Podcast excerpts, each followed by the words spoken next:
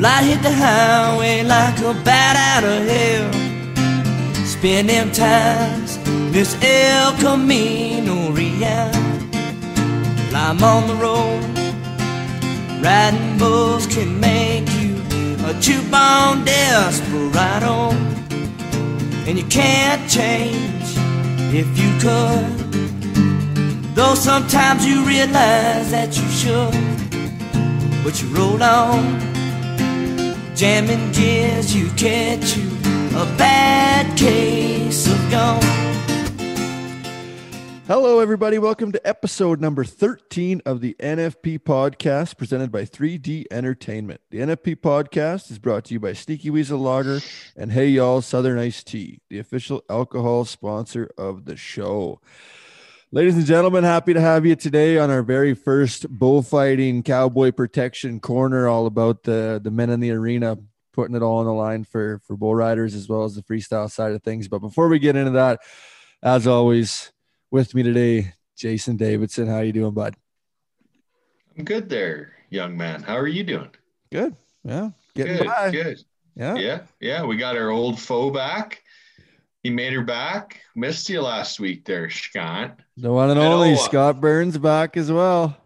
Yeah, sorry guys, had to take a timeout again. Uh, fortunately, it was minus 6,200 below here, and things kind of caught up to me. So uh, no, deep but you freeze know, we were in. oh my God, yes, yeah, it was a it was a gooder. But anyway, yeah, good to be back. How's everybody doing? Good. It's warmed up a little bit, so I can't Yeah, yeah. We got back up to the cabin, bought an ice fishing shack. Yeah. I know. Seen that. Yeah, nice one. We hung our TV in it. So I watched uh watched the well one period of the Lake Placid game and then they had a eight hour delay. Yeah. yeah. So then we shifted to San Antone, watched San Antone and the ice fishing shack. So yeah. So now when it's minus 28, we have something to do. Yeah. So did you did you get that custom built? By the look of it, I'm not insulting you in any way, but by the look of it, it looked like someone else built that. Is is that right? Oh, thanks, Scott. What you can't, can't build anything? No, I was just wondering if you and the guys got together and built it. no, no, we bought it. We bought it. We drove down to Buffalo Pound there by Moose Jaw last Friday, picked her up. Solar energy, like is that is that what you got for power in there? No. Oh, well, how you running the goddamn TV then? You got Energy. a generator? Yeah. Yeah. I believe in energy. Okay. Well, guys, since this is our, our bullfighting episode, um, as you guys know, everybody in the game has different styles and different abilities. The, they have their pros and their cons uh, to the game. There's different styles of bullfighting, whether it be freestyle uh, or cowboy protection. Um, really happy that you two are on it as two of the most decorated bullfighters to to ever come out of Canada. And where I wanted to start with it uh, is with you, Jason, and, and how the freestyle bullfights kind of came around when when you first came around, and what freestyle bullfighting really is essentially.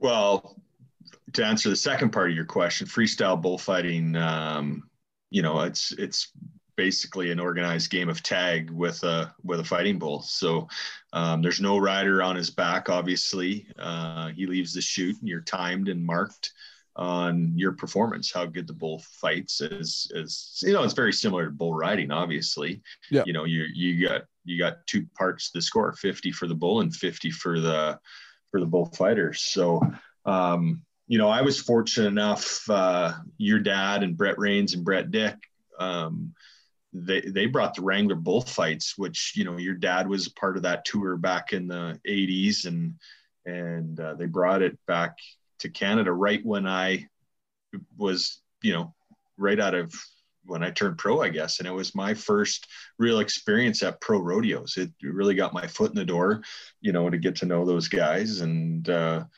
you know, it was a pretty big part of my career for the first four years there in the mid 90s. You know, I, you know, it was good. It was good money, real good Yeah. money at the time. Um, I got to go across the border and make the same amount of money down there, but in U.S. funds, and bring it back here at about a buck forty-seven at that time. So uh, yeah, yeah, it was got to meet lots of cool people. Obviously, you know, work with some of the you know guys like you know, uh, well, Smets, Yeah. Sparks has got to meet those guys. Uh, Greg Roomer fought bulls against Greg Roomer quite a bit. Mike Matt you know, who won world championships based on performances up here in Canada. So uh, yeah, it was it was you know, I look back at it now and uh, I think I'd have to train for a few weeks before I ever set back in the arena with one of them yeah, suckers no again. But Scott, was, did you uh, did you get into cool. bullfighting? Did you do the freestyle side of things? Yeah, I did. I, kind of the same thing. I, I was going to say, like as Jason was talking, there's so many guys have used the freestyle bullfights to kind of use that stepping stone to, you know, getting their own rodeos as as far as the cowboy protection. But yeah, I was the same. I entered some bullfights um, in that transition period from you know uh, amateur rodeos into the pro side yeah. and uh, but i unlike jason jason went hard at it uh, for a lot of years i maybe one two years dabbled in it um, got through it but it wasn't anything that i craved one bit i mean i guess in the heat of the battle uh, i liked it but i I didn't like the before uh, leading up to it, and especially when we got out of you know the crossbreds and into those you know when Three Amigos Ryan and Brett and Brett brought those full blood Mexicans to town, man, that was a whole different ball game. And uh, you know, when you call when you called for them, um, it was game on. So. You better fucking mean it. Oh yeah, yeah. and you did, there was some bad cats in the Borba. Borba was famous for for their fighting bulls. Harper had all those big bad crossbreds like Iceman and Ultimate Warrior, and you know they were those were they those were people killers. You know, you didn't yeah. want to stub your toe in there. But yeah, Scott had a good point. You had to be you had to be game on. I wish I would have had all over again. I probably uh, you know we'll touch on it in uh, with our guest here, but I, I wish I would have went back to the hotel room a few times a little earlier. Took a little serious. Yeah. yeah. yeah, Scott, the the the cowboy protection side of things for those that don't know is, is a total different game than the freestyle game the freestyle game like you said jason is uh, man versus beast similar to bull riding cowboy protection is when the when the cowboy or the bull rider gets bucked off the bull that's when the bullfighters step in or the cowboy protection athletes and the job is strictly protection of those bull riders so scott you can kind of touch on that maybe and how the systems have changed from well, when you guys first came around there was times when you'd be on your own be totally by yourself mm-hmm. to nowadays where there's three, sometimes four guys, and it's a total team effort. Maybe you can touch on that for everybody that doesn't really know. Yeah, with cowboy protection, your main focus is making sure that every bull rider gets out of that arena healthy and at any cost on on on a bullfighter's behalf. Uh, I know that was the main focus of every day, every time I stepped out there, and, and it's your job to maneuver that bull in such a way that buys that bull rider some time to to get up and get out of there. And you know, it's often said when bull riders hit the ground, you know, they don't, everything's disoriented. They don't know up from down. They need that split second to get up and go. So it was our job to put our body on the line and make sure that that main focus of that animal was on us and, and not the bull rider. And, you know, we started out, started my career, you fought a lot of rodeos by yourself. It was yeah. just you out there. And yeah, I mean, that was, that was, that was okay. Um, but as evolution of of of the of the game goes on, we got into the go went from one guys to two guys, and you know I really noticed. I look back now in my career, and and um, that really defined um, the the really good bullfighters from the guys that were just mediocre. Those guys that could fight by themselves, they didn't have to worry about anything in the arena other than that bull rider but they didn't have to worry about a partner that was you know a fellow bullfighter that was going to help save them at the same same time and that's where that teamwork came in and a lot of guys had trouble with that transition and having that extra body out there in the arena. And it was a good thing that it did start to to get like that where we had two guys. And as we see now uh, especially in a lot of these bull ridings there is three guys. And that's i mean that's even better in my opinion. But here again, you're adding another element out there. And if you can't move in your triangle or cross from each other all the time, we always said you wanted to be across from each other, you know, one guy to the head picking the bull, next guy coming through, putting his body between the bull rider, and so on and so forth. As a team player, if you can't figure that out, it's not going to work. It's going to cause you more wrecks than than you're going to ever prevent. So I think that transition where we went from the one guy into the two really defined you know, who was who was good and who was really good. Yeah, and who worked good together. Yeah, Yeah. exactly. yeah. I was really difference. lucky. Like, yeah, I got to my first, you know, I went with TJ. Um, and there was no competition between us. There was Yeah. never a competition. You just went to work. And then I worked with with your dad, with Ryan. And you didn't try to compete with that guy or you're gonna get your you know, you're gonna get slapped after. So you know, speaking of three man, Scott, the only time I ever worked three man system was you and and Ryan and I in Vancouver at the Vancouver. Bud Light Cup. That's the only Yeah. time I ever was Yeah. in an arena. There was, you know, always some guys hanging around when, you know, a lot of those bullfights I was at, um, I was also doing the protection. So the bullfighters would always hang around and be on the fence just in case, you know, but yeah. that was the only time it was Yeah. in Vancouver. Yeah, and I I'll uh, totally agree with you because that was the first time I worked with three guys too, and possibly at that point in my career was first time I would have worked with two guys. You know, Yeah. um, Well, it it's funny. The two man system started at pro rodeo before it started at amateur rodeo. yeah, when um, it should have been the is that- opposite. Yeah, you're right. But uh, you know, the reason It I was still one man amateur rodeos- rodeos when I was Yeah. I was going to Oh, them. Yeah. yeah. Was it two? Yeah. So still one man? I think yeah. the, Like you say, uh, it probably should have happened at the amateur level before it ever happened. yeah, at worked its way level, up. but well, yeah, but you know that what's going on there. The stock contractors are trying to, you know, they're they're undercutting each other from one rodeo to another. So an extra five hundred dollars, just Yeah. that that's what's make or break in a contract. It sure as hell is going to get spent on a bullfighter. From the, an outsider looking in, the, the mechanics of of the systems are, are all very similar and it goes very very smooth when you got guys that are willing to work as a team when when you see um, somebody out of place it's usually for a reason uh, somebody's trying to do too much or or take that away from somebody else when when you work with with the right team and everybody's there for the right reasons and that reason is strictly taking care of that cowboy it's fucking easy. It's easy and everybody flows smoothly. Everybody rolls together. Um, uh, we'll ask It's fun. Jesse about it. We'll ask Jesse It's about it, our, our guest when when he comes on.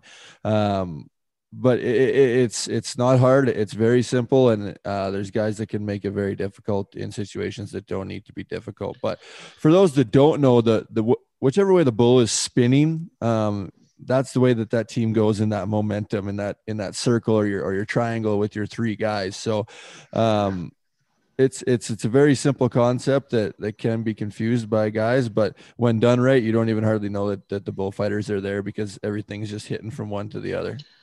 And you know, even too, you know, you're spinning with the bull or running with the bull. A good team.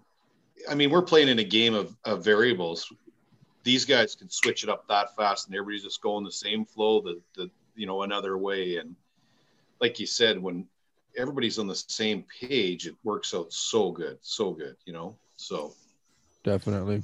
Uh, one thing I wanted to ask you guys about too is um, you see it quite a bit on the on the internet with um, with young bullfighters and guys that are coming up and in the sport it, you have to take advantage of the opportunities that are given to you and sometimes that is a hindrance um, when you're when you're trying to make a name so uh, i see it all the time and and this is even for bullfight bull riders too uh, that are watching you know watch what is actually happening out there just because there's a bullfighter out there that fucking takes a hooking and and gets mauled that doesn't mean he did a good job No. and No, you'll no. see it on the back You- of the chutes. You'll look on the back chutes, and everybody will be Oh. just pumped, just great job, man. Fucking, I've done like I've been in a dumb Yeah. position and got fucking mowed down, and everybody's like, "Great work." I'm like, "No, that was not great work." You know, like uh, just because somebody's getting fucking hooked all the time doesn't mean that they're doing the right fucking thing. Most of the time, they're probably doing the, the wrong thing. Yeah, Yeah. over over the years, I've had guys come from other rodeos to rodeos I was at, and they'd be like, "You should see so and so, man. That guy, he is awesome. He like he took like five hookings last night." My question, my question back would be, so were they necessary, or is it just cause? And and lots of times, guys couldn't answer that question because they've never fought a bull in their life, and and more often than not, you never really heard of that guy, you know, again for very long, just because you can only do that so long. And number Yeah. one, your peers, your peers, uh, kind of force you out of the game, and number two, your body can't take it. So, I mean, hundred percent. How good are you to the next guy when you're Right. when you're throwing yourself in front of one for no reason? Like it's So- How good are you to the fucking bow rider that's down and you just get hooked on top of him and you both get hooked and everybody gets in a wreck and you just cause a fucking shit show yeah. instead You know, of maybe taking amount another of sh- stepper. I always used to think the least amount of shit that happened in the arena. yeah, That's Oh, yeah. a good perf. Yeah, That's exactly. good. that's that's where I was going with it. You know, if you can get in there and make a sweet save that maybe only you know was the perfect timing, shot the gap save, and you finish it off. That guy runs, he's good. He, you step back and got that feeling like you just broke that bastard down.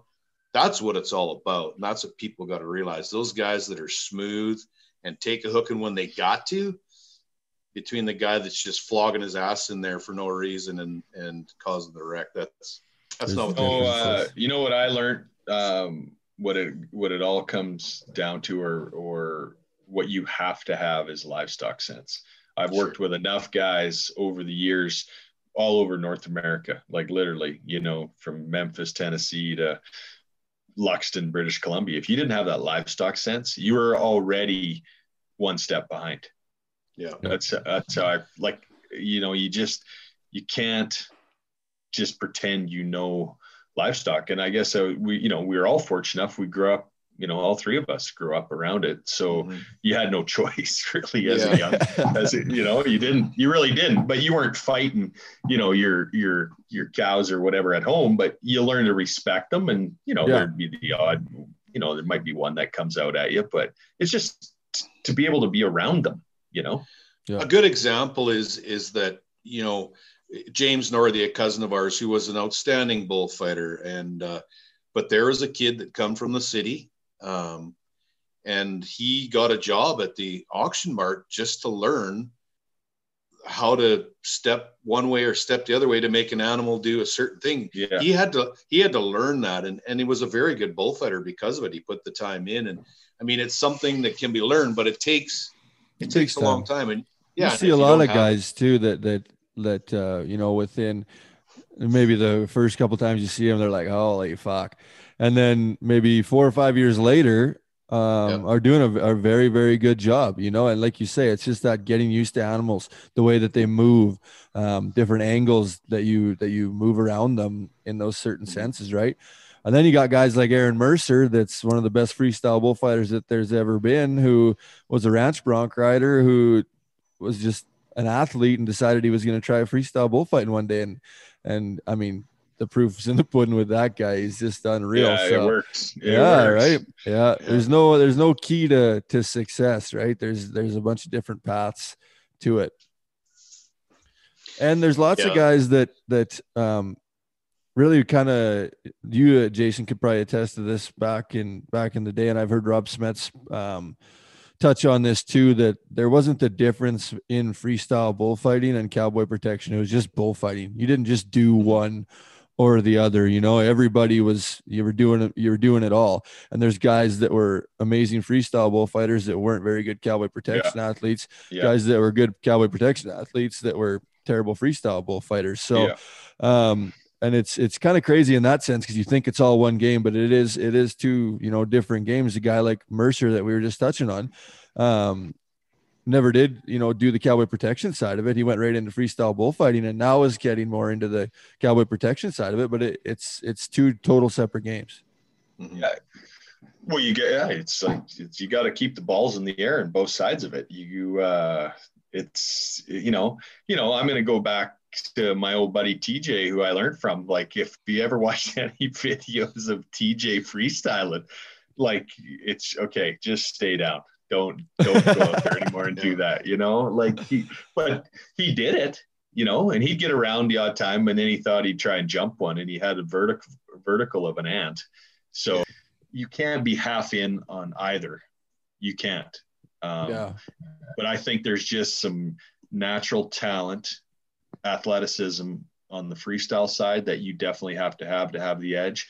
And I think the edge on the protection is is balls and and livestock sense. Like you gotta def- you got to know when you got to step in there. Like you have to. Some days, you know, it, on the freestyle, if you mess up, and get run over, it's nobody's fault but your own. Mm. That's that. There's a big difference from getting run over by a Mexican than knowing that you got to step in front of that Brahma and get run over because there's a guy laying there. That's Yeah. two total different. Somebody else's mindsets. life is in your hands. Exactly. Yeah. I, I'm a firm believer at, at some of the schools that I still have the opportunity to teach. I want kids to, they're there for the cowboy protection, but I want kids to go to, especially younger bulls that are kicking hard, just to drive to the hip, get a hold and drive, because that Yeah. helps you in the cowboy protection end of Oh, things yeah. big time. Yeah. You know, I'm not telling these kids to go out and be Aaron Mercer, but it definitely it, it gets your confidence every time you can get in there and make go that round. Yeah, Yeah, you gotta exactly. go. You gotta go. Well, you, Scott, you were at the bull riding school and my first bullfighting school, right?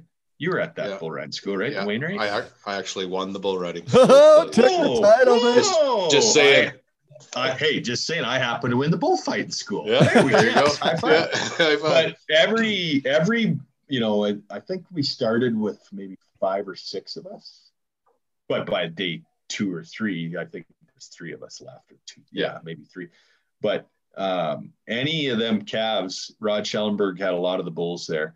Any of them calves that wanted to hook, Ryan would say, "Go to them." Unless Mhm. you know, Rod, if something really fired, Rod Yeah. really didn't want you stepping around him. But you like when somebody says go to him, you know, after a while, I was starting to feel like, okay, I'm, but nobody was going. So I'm not going to let, you know, if they're kicking and, and just, there's just fun and you, Yeah. and you build your confidence like that, you know? and that's why uh, my son Braden, he's 17 now. He's really wanting to get into this bullfighting thing, and he's gone to a couple little deals. But I've been talking with Tanner. I want, you know, we want to go up to PA, and I want, I want uh, Braden to step around some twos, you know, some threes that are just kicking out there to gain that confidence, and then we'll work on the timing of of getting through there when a cowboy's down or whatever. They just they got to gain that confidence. It helps them 100%. So Yeah. um, it's something that I mean, if you choose to take it as far as uh, freestyle career, so be it. Uh, good on you. Scott, what uh, what about the business side of of uh, bullfighting? You were in the game longer than most, and um, from where you where you started to where you where it was at when you left, and uh, money wise, I know you were always an advocate for for all the guys sticking together and, and making sure that you guys were getting paid the amount that you should have been getting paid. Um, how does that kind of come into play in the bullfighting world?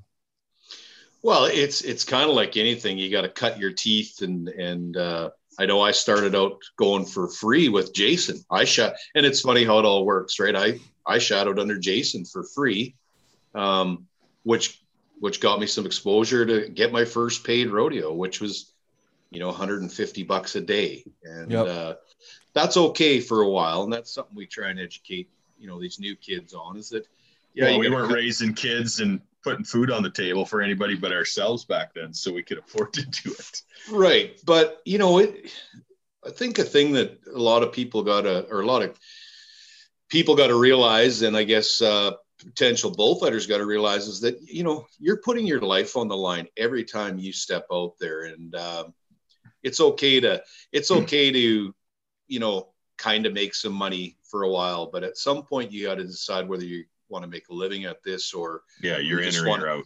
yeah or have or make it a hobby. And i was always big i mean i my amateur career was with skip kelleher always paid me top dollar at that level. Um, i was kind of the uh, i guess other bullfighters are like how much you get? And we'd all discuss it amongst each other and that was what they kind of shot for. So i was very lucky. But moving on up you know the first year i went to the canadian finals rodeo i was making 75 more dollars than i would have at an amateur rodeo for skip It was my worst paying rodeo. My By last far. year at the CFR was the worst paying rodeo I had.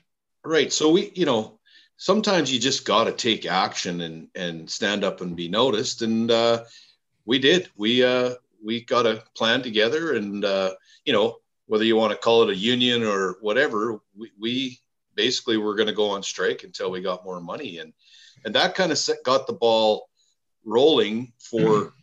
being paid properly for what you were doing out there, and you know the last five six years of my career we were finally getting what i felt was at least proper. I mean we weren't getting rich off it or anything but. Uh, we were getting proper pay. And and a lot of guys i mean i was the veteran of the group and i'm not taking credit for any of this because they all could have told me to fuck off. Mhm. but i'm like guys we kind of have to stick together here on a base price. I mean move up from that but don't move below it.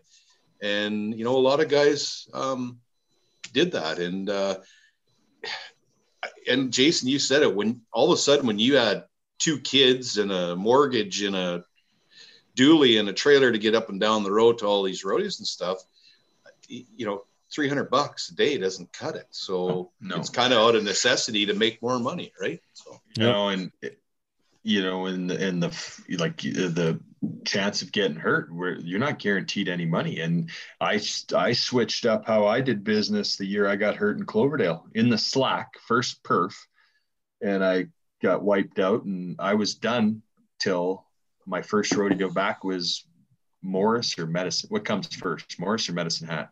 more Morris.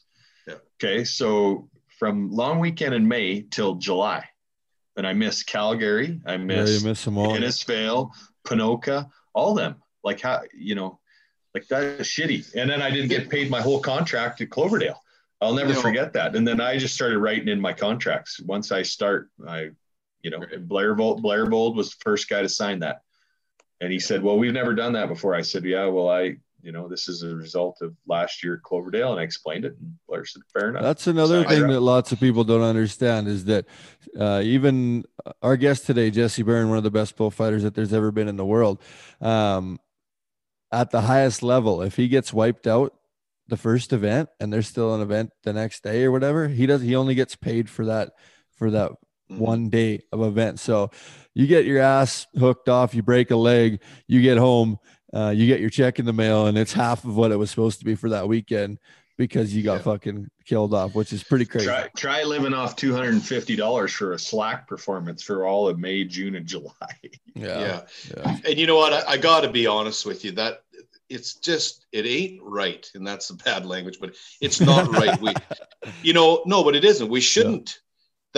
Especially at a high level, whether it's pro rodeo or or PB or whatever, there should be no way that a man that steps in the arena to save other people's lives, put his bodies on the line, if he gets wiped out in the first birth, there's no way he should not be at least paid out, right? You know, uh, and I guess we kind of let that happen to ourselves. Like you said, you finally got uh, committees um, um, signing that you know we'll finish it off or whatever. But I, it just boggles my mind, and people will probably look at us and go, "Why do you let that happen?" I really don't have the answer for that. Why do we let it happen? So Well, you're right. You're right.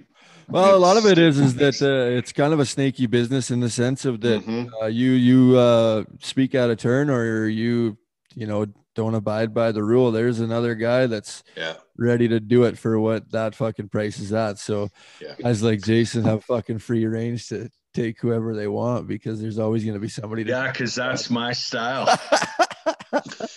you know, that's really what got me going on on the endorsements back in the, you know, really the mid early to mid '90s.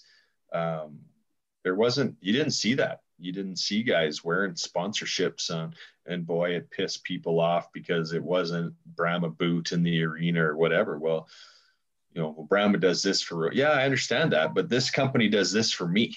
Mhm. You know, they're if you don't like if you road.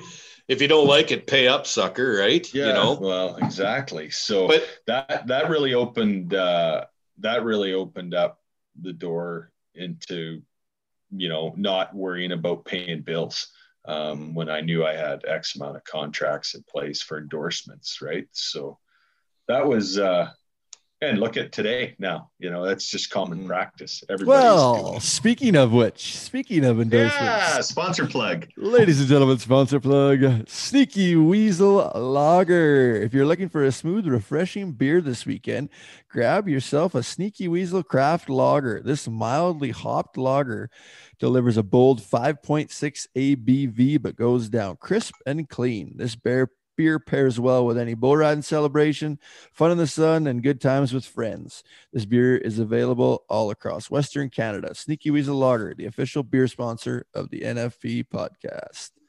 Oh, Boom. just hold on a sec. Hold on a sec. Twilight, did that hell yell come my from Tanner? Uh, it's in the mail, bro. No, didn't think so. Didn't think so. Yeah. yeah. Uh, that's good. Um, that is that is huge though, uh, and that's something that I discuss with new students at schools and stuff. The better you are in the arena, the smoother you are. Uh, you know your appearance, everything in and out of the arena, the faster you will land. You know those potential sponsors that pay the bills throughout the year. I mean, Really good teaching. You know what I did with my teacher in Wainwright? Got Right. slammed with him and slept with him underneath the pool table. pool table. I remember walk. I remember was- walk. But it was Ryan Byrne. I didn't give a shit. Here, you can have my coat. I just want to. I just want to pretend I slept beside the champ here himself. Uh, I remember funny. walking into Rogers Arena the next morning uh, and uh, seeing these bodies underneath this pool table. And I mean, I was there to dominate the bull riding world. I'm like, what the hell is going on here? These guys are nuts, man. I'm fucking here Yeah, serious. yeah. The one side of that too, also, uh, and nowadays I can really attest to it is social media. And when I when i switched over to becoming a bullfighter, I knew that I wasn't going to get um, a bunch of work. And and for all you young guys out there, I went to a bunch of CCA rodeos and everywhere that I could go to, knowing that I could video all of it and and have social media whenever I did anything even half good. So in the sense of I wasn't fighting at the highest level, it didn't fucking matter if I was in Herbert, Saskatchewan. There was still going to be a hundred and some thousand people online, and all the guys that you knew in that voting Yeah, system that watching. were going to do it, that were going to watch, you know. And um, I really helped feel like that elevated me um, to get to get where I needed to be. Is promoted myself in the right ways and got it in front of the right people. Yeah. No, that's exactly right. That's the business of it. That's it right there in a nutshell. It's uh, use every tool and um, angle you can to promote yourself and do your job. In the end, you can promote uh, online, offline. I don't care where you want to do it. When it all comes down to it, it's what happens in that arena. And um, Exactly. Yeah, 100% you know if you can't do, if you can't follow through I, i've watched guys at schools 10 guys line up we're about to get started they load bulls and you can tell the four guys that just told their girlfriend yeah i'm going to be a bullfighter they're shitting their pants and they're done, right Fuck Yeah. this. right Yeah. So- Well, tell me, tell me one school you started with the same amount of guys, or you finished with the same amount of guys you started with. I, i've i've uh, had more than enough schools where i had to fight bulls at the end yeah, fucking right. Yeah. Uh, Okay. you know Um. Well, before we get too much longer, we got Jesse Byrne waiting, and um, he probably knows more about bullfighting than all of us put together. Maybe we'll we'll say he's forgot. He's forgot more than, than we're gonna know. yeah, yeah, he's pretty good. So we might have to do this uh, again because I got papers and papers questions, and I know you guys got a lot more wisdom, and we might have to get uh, the old legend Ryan O'Byrne on here one day to, to chat about it too. And Oh, uh, and we're no. Let's do a roast. Okay, Let's just do a Oh. roast. well you better make that a three part then Okay, before we go to the interview with Jesse, uh, one last one. Who uh, who is your who do you kind of look at as as being one of the best ever all around bullfighters? Um, you know, in the arena, maybe not freestyle, could be freestyle, could be both uh cowboy protection, but who's kind of your guys' idol and somebody that you look up to, Scott? Other Well, than I know- Ryan, we all we all talk about that, but um, you know, somebody Well, can I have two? Because Yep. there's two different eras. One guy that I always watched that I was just amazed with was Rex Dunn. Um, Yep. And that was kind of back when you could watch the NFR on TV way back in the day, the Heston NFR or whatever. And I just remember, and then, and of course, Ryan fought his first NFR with Rex. And uh, so I got to watch lots of footage. I just like the way that guy now once I started fighting bulls, I liked the way he drove around bulls and and just Mr. handled it. Uh, yeah. Mr. Smooth, yeah. Yeah. And I'd have to say, you know, in the last, well, geez, like thirty or five years or forty years would be um, would be Joe Baumgartner. That guy, Yep. you know, he just handled everything in the arena. He was taller. He had that long stride, and he just was Reach, smooth. He could reach in there. Yeah, yeah, yeah. Jason? So Who do you got? Well, obviously, I think if you're going to go ra- you know, pretty well rounded. You can't take anything away from Ryan, obviously. You know, he fought some of the baddest cats, but I'm not going to give him any credit today. We'll save that for his pod. Um, I got to go with Scott on uh, Joe and Rex. But freestyle bullfighters watching in the day, I, I don't think you can take anything away from Greg Rumer or Ronnie Sparks uh, oh, yeah. or Donnie Sparks. Yeah, Ronnie like those Donnie. guys, they they just they'd hurdle Brahmas, yeah. not just Mexicans. Now, today's freestyle bullfighting, it's it has evolved into it's like skiing to snowboarding almost, like yeah. with the tricks and the level of what they're doing. But uh, those Sparks boys back in the day did it right, I think.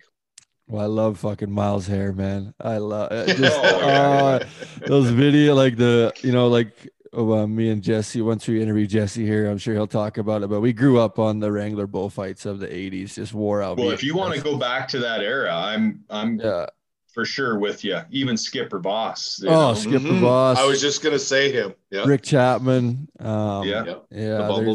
Yeah. Legends, man. But yeah, Miles Harris. yeah, Mike Smurf. Yeah. Uh, Smets. You know, like Smets lasted super such a long time. Three broken necks. Um, yeah. Freestyle cowboy protection at the highest level, world championships. Um, yeah, Smets and Miles Hare always stand out for me. Rex Dunn, Skipper Voss, Rick Chapman.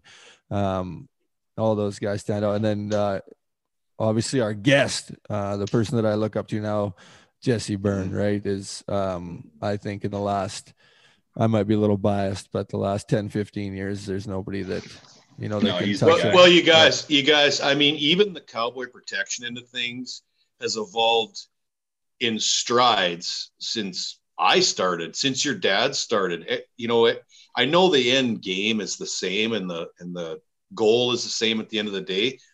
But guys, you know, they move different. They have different ways of making things happen even that much better nowadays. I think anyways. I mean, I'm getting to the point now where I feel that I should step away from some schools and let some of these really good guys that are at the top of their game start teaching them just because I don't want to hold the evolution of the of the whole job up, right? Yeah, so, you said it right there. It like and it has to get better. Everything has yes. bull riding, bull riders, bulls. Everything has to get better for the sport mm-hmm. to thrive. And you look yeah. at any other sport, that's. Uh, but I think yeah. you're a pretty good teacher, Scott. So I wouldn't step away from it. yeah. well, let's get to our guy because, like we said, he probably knows yeah. more than we do. So let's hear what he has to say about the whole bullfighting game, his career, and he's got a cool story. So I hope everybody enjoys our interview with Jesse Byrne. Look at Jesse Byrne. You know, he's so smooth, and, and you see him undo so many things. And this is one of those moments where the bull's zeroed in and coming, and he jumps up on his head, gets that bull to pick up his head. Look at Shane just trots away. I'll tell you what, I. I've seen a lot of great bullfighters, and, and I've been privileged to have a lot of great bullfighters work for me. And that Jesse Byrne, you can put him right up there with any of them. Our guest today is a 13 time PBR World Finals bullfighter, the first and only ever Canadian to be selected to work those finals. In addition to that, he's been to the CFR five times, he's been to the PBR Canada finals 10 times. One of the greatest bullfighters to have ever lived, a stand up athlete, and my brother, the one and only, the legend, Jesse Byrne, J Bone. What is up? What's up, brother? Good How you doing? Good, good, man. Good to see all you guys and be able to have a visit today. Yeah, I thought we were in an episode of Boys in the Hood here. All the brother, hey brother, and then of course there's one cousin. uh, get right. uh, Gotta have the cousin. Yeah, yeah. Okay, so uh, let's roll with it. We've been getting lots of questions of. Uh, where the fuck's Jesse Byrne at? What's going on? We haven't seen him on TV and, and at these events like you're you're regularly at on the on the PBR PBR Premier Series tour. Uh, what's going on? Where you at? What's happening? Just hide know, man. It's been uh, it's been a crazy change of pace for sure. Like say, haven't been at any events for a long while. The World Finals was the last time I put the cleats on, and uh, the bag's just been sitting collecting dust since. So at this point, it, it kind of just comes down to an issue with the border. I can't get down there and come back home. So it's it's an all or nothing sort of situation where uh, you're either in or you're out. So for me at this point, I, am out. Um, I just can't drop the rest of my life to to go and try make a living week to week at this point. So I'm, I'm really hopeful that the the border situation, the Canadian government likes to uh, loosen this shit up a little bit, where I don't have to spend uh, two thousand dollars in a holiday in jail or whatever the hell they got going on if I try re-enter the country. So yeah, we'll see. Because at this point, um, yeah, we're we're just for those of you that don't know, I guess independent contractors, and uh, it just comes down to getting paid if you're if you're working that event. So for me at this point, it's it's tough to break even. So here I am at home trying to make a living from from here, which is new, but uh, it's kind of cool. It has its pluses for sure. Well, but you're coming off, back. Wel- welcome to the real world, like the rest of us. yeah, if this is the real world, what the fuck? But um, no, yeah, I'm not retired. I didn't quit. I I just uh, just had to press pause with what's going on. So um, just building up some fuel in the tank. By the time by the time I get the go ahead, I think I'll be damn good and ready because it, it, feels like it's been well well it has really been the longest the longest break I've ever had. Was well, there can you, was, not, can you not consider yourself like essential service coming back across the border if you're working? Or is there like I, I'm not hundred percent aware of the rules. I think they're moving the goalposts every time. Um, yeah. So if you go you obviously got to quarantine. You can't just come home and quarantine in your house and then leave again the next week. That's not acceptable for them. Well, I, I don't believe here now as of late that that's acceptable. That's that's where the real risk comes into play. Is they're they're from what I understand, and it's like like say it's changing every day, but that um, that would be cons- if I was to try and quarantine at home with my wife. Um, then you know, that would be deemed an unacceptable quarantine plan because I'd be putting her at risk and then others in the public. So it would have to be a private residence with just me in it or a hotel of some sort. But um, yeah, the the last the last half of of last year, um, I went down, I guess, in June for the stint in in Vegas, the team event. Um, which was which was fine because I was just there and stayed for the entire month, and then came back and did the 14 day quarantine after it. Um, but then the second half of the season, I did a lot of back and forth because it was going to be either quarantine in a hotel down there, trying to hide out and not get sick, or come back home and and try and get some stuff done in the yard still because I could at least do that. But I was trapped. I couldn't even go to town. Uh, couldn't do shit. And then uh, I was able to then go back to the U.S. so I could enter and re-enter, um, but just couldn't be in the public basically. But now wow. I feel like that's that's gotten worse. It's even worse since then, where I don't even feel like that would be acceptable. And I'd probably be the guy that ends up in the black SUV from the from the Calgary airport headed to the unknown location. So I'm good on that if you cut your hair, they might let you back in unscathed. yeah. Oh, fuck that. Definitely don't do it. Questions. Don't do it. Don't it ain't happening. It might need to get a little thinner, but it ain't getting shorter. uh, so you're so coming I, back. Quick, sorry, quick question. Yeah, it's quick question. I know uh, you kind of answered a little bit at the start, but there was just never any point where you thought, okay, I'm going to go south, stay down there, um, you know, make my presence known again for 2021? Um, was it like, was it something that you really had to, oh man, what am I going to do here? For sure. Yeah. It, it took, it took a lot. I thought it wasn't something that was easy to settle on. I just, I guess at the end of the day, I've, I've put a lot into bullfighting in this career and, and sacrificed a, a lot. And, uh, and you know at this point the reward is is going backwards a bit the the financial reward is is going backwards the um the pay is definitely decreasing due to circumstance. So, um, you know, it's all things I try and factor in. It's it's hard because, as you guys all know, that, that it it's something that we do based on passion, and you try and then factor business in it, and it's like what makes sense to, yeah, you know, economics. set everything down and not not uh, have anything else but bullfighting.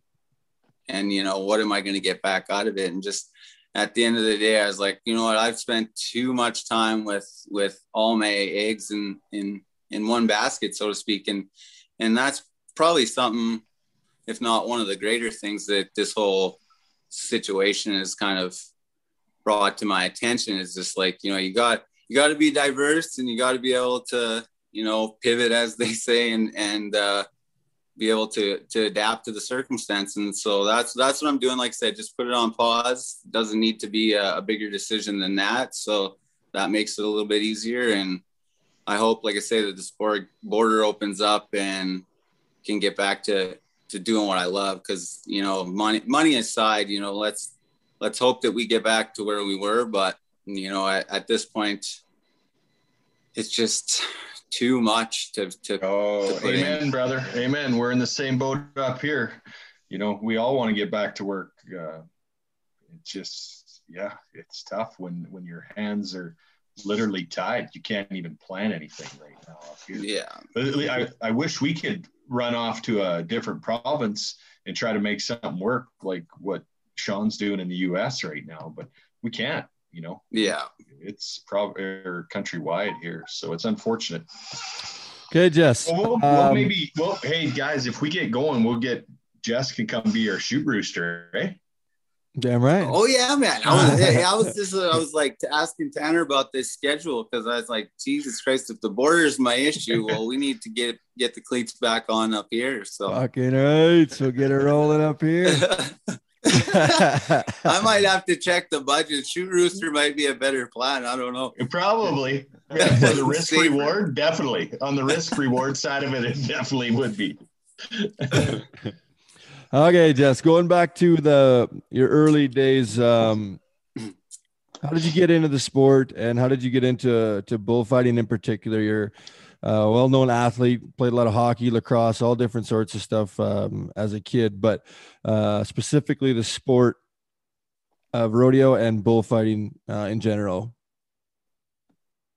Well, you know, it was uh, I well I tell everybody uh, like that's a I guess a common question, and I did I tell people that that it's my dad's fault. And I, I say that jokingly, but you know, they some people look at you like, oh, he made you do that. I was like, no, but I didn't know any different. He he was the one who introduced me to it from day one. And, you know, I just remember being a little kid thinking that that was the coolest shit there ever was. And, and just like going to those places and all the sights and sounds. And then, you know, just dad being in the middle of it and everything that, that he did out in the arena. I just remember just constantly kind of being in awe, I guess, of it all. And, and then, finally getting to uh, an age where I could participate in something. Well, I guess it started in sheep with the sheep fighting. If I really think about it, I was going to skip right to the to junior riding, but no, yeah, I started. Well, that's that's where you got your first conky, wasn't it? Yeah, it's a beer.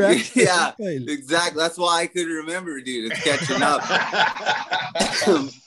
but uh, yeah, it started real early, I guess, for me in the cleats. So I, I got into that sheep fighting pretty good. I thought that was just you know the bee's knees. I love being out there with dad and and uh, trying to get off in the action. And I remember, you know, going to rodeos like Medicine Hat, and and they made a pretty big deal out of, of Bo and I sheep fighting and and uh, made us belts. And it, I just remember, you know, having those memories, being out in that arena at, at four or five years old, probably, yeah, and. Fuck and and yeah, I got overly confident, as you know, all bullfighters will, will tell you happen. And I got got out there trying to put the block on one, and I had long hair back then too, and she whipped back like nothing else when that sheep hit me in the chest, man. And I just remember having to take five. Didn't really know what the hell it all just happened, and I just remember hands on the knees, bent over, trying to get get get some air back in me. But that was that was the initial, uh, I guess, knock that that put the bug in me. That that's kind of something that's that stuck with me. I always wanted to get back to to being out in that arena, and and then I ventured off into some of the the riding as as I got a little bit older, and did did the two-handed steer riding, which was just a terrible idea for me. Two hands in the rope equal me getting hit in the face like all the time. You doubled, Um, the, you doubled the odds of yourself being smacked in the face, right? Yeah, nothing to put out in front of you, just take it in the teeth. But you know, I I, I just wanted to do it. I, I knew I wasn't really that good at it, but um, I just kind of thought I'd get better. I never I never really doubted that it wouldn't come along. Um, but I wasn't really putting a lot into it either. When I think about it, you know, I was just kind of like, no, this is how it works. You just go and eventually it gets better. And it didn't really get better, but I just kind of learned, you know, what what it was like to grit shit out and what tough being tough was about and what you know just not knowing what you're getting yourself into but but dealing with it and uh it taught Just me a lot Scott, but I, just like Scott taking it on the chin. I, over Taking and life on over the chin. over and over are you over. getting the message yet yes, yes, yes, yeah. That's Oh. exactly right. but yeah i got once i got one hand in the rope got old enough to figure that out and got getting on some bulls some junior bulls and that it got a little better and and uh i kind of started to get a little confidence in it but um it kind of all started to come together right about the time i was old enough to to be a bullfighter or try to be a bullfighter and and that's really just what i'd been waiting on i just was trying to get to the point where I was old enough to take on that responsibility. And and then I got old enough and I was like, God damn, now I'm gonna have to ask dad if this is a decent idea. decent I know, idea. I know that, I know that feeling. I know that feeling. Well, how old how old do you think you were, Jess, when you come to the because your bullfights was your first step into the arena, right? Like at, when we were doing those professional Canadian bull riding events, you come to some bull a few of them, I think. Didn't yeah, you? that, that was like well, that was definitely yeah, my that was first, down the road. first foray into into freestyling. Um, but yeah, I'd done some done some protection stuff at a few amateur Oh, okay. rodeos prior to that but yeah I, I was 16 i guess when when i finally was like all right okay let's let's ask dad if if uh you know he thinks take this on give it a go and and uh yeah i remember being real nervous about that not not because i want you know not because i was worried that you know he was gonna push it on me or that it was then going to be something that I had to do if I brought it up or anything like that. It was more of like, is he going to tell me no? Because I I've been waiting a long time for this Yeah. and I just don't want to hear no. So, um, yeah, I asked him and, and I just remember him being excited and and uh, you know being like, yeah, shit, if you want if you want to give it a try, that's great. And it was you know it was really nothing more than that. It wasn't like I said a, a, a pressure situation by any means. And then, you know, luckily it was all in the family and I, and, and Scott, you were, you were going to all those rodeos. And at that point, James, cousin James Northey was doing a bunch of amateur rodeos in Saskatchewan. And, and, uh, I, yeah, I got to get in on the, the shadow scene, get in. Oh, I remember going to like Nipawin and Tisdale. Tisdale. Tisdale, milestone. Tisdale story here, Scott? oh Tis- God, is there ever? Yeah. Let's go. Yeah. Oh, let's, let's go, go. he says. well, Uh, okay, that's good. Uh, no, I'll, I'll use the good part of it. Uh, we had fought bulls together quite a bit at some of these amateur rodeos, and man, we had fun. Like there was nothing better than than fighting bulls, and and especially yeah. with you know your family and stuff. And uh, so we'd go out at night, the odd time here and there. And No. I, re- I- I remember this one time in Tisdale. It's funny you said earlier in the conversation the bees knees because I found Jesse the next morning in the Beehive Hotel. finally tracked up. But that was the same weekend you were going to Saskatoon, if I remember correct. To uh, I think your dad had come out of retirement, right? And uh, Yeah. he fought. He fought with. Uh, he fought with me at the at the PBR at SaskTel Centre Yeah. back Right. in the day. Yep. Yeah. So I find Jesse, we get heading back to PA to get him in with Ryan. And I, I had, I, I wasn't feeling too good. So I made Jesse drive all the way home till we got to the end of your driveway. And then we switched it up to make it look like I was driving. right? this guy. We get. Oh, there's two more parts to that story that I will tell. yes. And the one Yes. was like you said, Dad was fighting bulls, come out of retirement. So I was using all his old stuff because I mean he wasn't using it anymore. So Oh, you had to get I'd it back to him. I cracked it all out and used it in Tisdale. Well, when we went to leave in the morning, I don't know the damn building was locked or we couldn't figure figure it out or we forgot. I don't really remember how it all shook out, but I'm, I'm gonna go. yeah, foggy mornings. Yeah. That'll happen. Yeah. left left the gear there. So not only was dad super unimpressed that I was hungover when I got home, he was even more unimpressed that he had to go to Tisdale on his way to Saskatoon. Pick up his Pick it. Oh, Joe. oh yeah. Fresh out of retirement. But Oh, all I know how that I much knew your dad. did. I know how much your dad loves driving. So Oh Tisdale man. to Saskatoon from Prince Albert just doesn't work. Doesn't do but I couldn't believe when I drove all the way back and then we get to the crossroads, which is like a quarter mile from the house, and Scott's like, pull over. Like pull over for what? We're we're home. He's like, no, no, pull over. I'm driving. I was like, I'm pretty sure I can get it from here. He's like, well, you ain't driving into the yard. Make me look bad, boy. Oh God. So fun. It was so Ah, fun. That's good. Back to your, uh, Oh, you kind of skipped over though your your bull riding days, which a lot of people don't know, uh, was how good of a bull rider that you Yeah. actually were. And at one Yeah. point in your career, after fighting bulls for quite some time, same as the Ryan Byrne's story you just talked about, decided to bust out of retirement for an event in Moose Jaw, Saskatchewan, and goes fucking hat down with Vinnie Northrup's bull riding gear and wins the bull riding.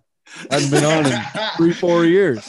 But it's a testament to how good of a bull rider that that you were and just didn't enjoy it as much, or like you say, just wanted to fight the bulls. You know, I that's funny, man. I I did I kind of forgot about that whole whole period, and it, it was just like I think it was like like say I just didn't I just didn't put a lot of thought into it. I was always it was always about bull fighting, and it was just kind of like that's where I was eventually going to get to. So it was just bull riding was kind of just something I was doing in the meantime, which you know seems like a sketchy way to go about things, but I. uh I I also like I'm not gonna lie, there was a lot of parts of bull riding that, that scared the shit out of me. Like there was bulls that I would draw that I just turn out because like that I didn't no, I didn't want to deal with them. So I would have been that guy if I ever tried to tried to make a career out of bull riding where you know I I probably probably wouldn't have been the producer or contractor's favorite guy, but um yeah, I just didn't I didn't put a lot of, of effort into how to get better at it either. I just thought that if I tried hard enough, that it would work out, and I didn't. And then I, when I put, what's funny is when I put it down and then came back to it on that random occasion and just entered and didn't think twice about it. I didn't even realize that I'd never got on without a helmet, and I didn't have one of those that day. So, I was, so I did it then um and yeah and it when it worked out great. So and it was fun. And you know that did kind of light a fire where i was like man i don't know. I probably could have got probably got could have got into this too but there's one or the other. And and uh you know i you know i don't regret the choice i made but there's definitely days where i'm like hmm, that that would be fun and then there's other days Well, like like I- holy yeah, shit Yeah. as the as the responsible one here, I'm going to say I think you made the right choice. Yeah, Yeah. I'm gonna second that. I'm gonna second that. oh shit. So for just to fucking reiterate that though, the, the people that were there that day that are listening right now know how good of a bull ride that was that day and and how good you did ride. So uh, for us that kept on riding, we're, we're glad you decided to start bullfighting and not taking taking your, Yeah. your little bro's money. Yeah. But moving past, so then so you start bullfighting. Um how does this fucking journey from Tisdale, Saskatchewan with Scott um, lead to 13 times to the fucking PBR World Finals. Cody Lambert quoting as you being the Bushwacker of bullfighters, which is the best fucking ever. How does this happen, man? Where, where did where did the road lead you? Jason talked about those freestyle bullfightings, rodeos in Canada, sacrificing going into the US. What's kind of what's kind of your journey to the top? Well, yeah, it's crazy. I haven't, uh, I guess, spent a, a whole lot of time re- reflecting on on my career, but did a little bit in the last last couple days, and I, you know, I was just thinking like it happened fast, man. Like it it it, it did, happened yeah. re- happened really fast, and a lot of shit happened in in short order, and and uh, you know, a lot of it I can attribute to to work that I put in, and uh, a lot of I a, a lot of it I can attribute to work that um, my dad put in in his career and and busting down some some doors for Canadians and and myself alike. And and uh, just always kind of keeping that one goal in mind. And that was always always the the PBR World Finals. And that was my goal from day one. And and that was kind of the focus. And when it came to rodeo you know rodeo in Canada. At that point, the biggest thing in Canada was rodeo. There was there wasn't PBR Canada yet. There was a, a solid bull riding tour.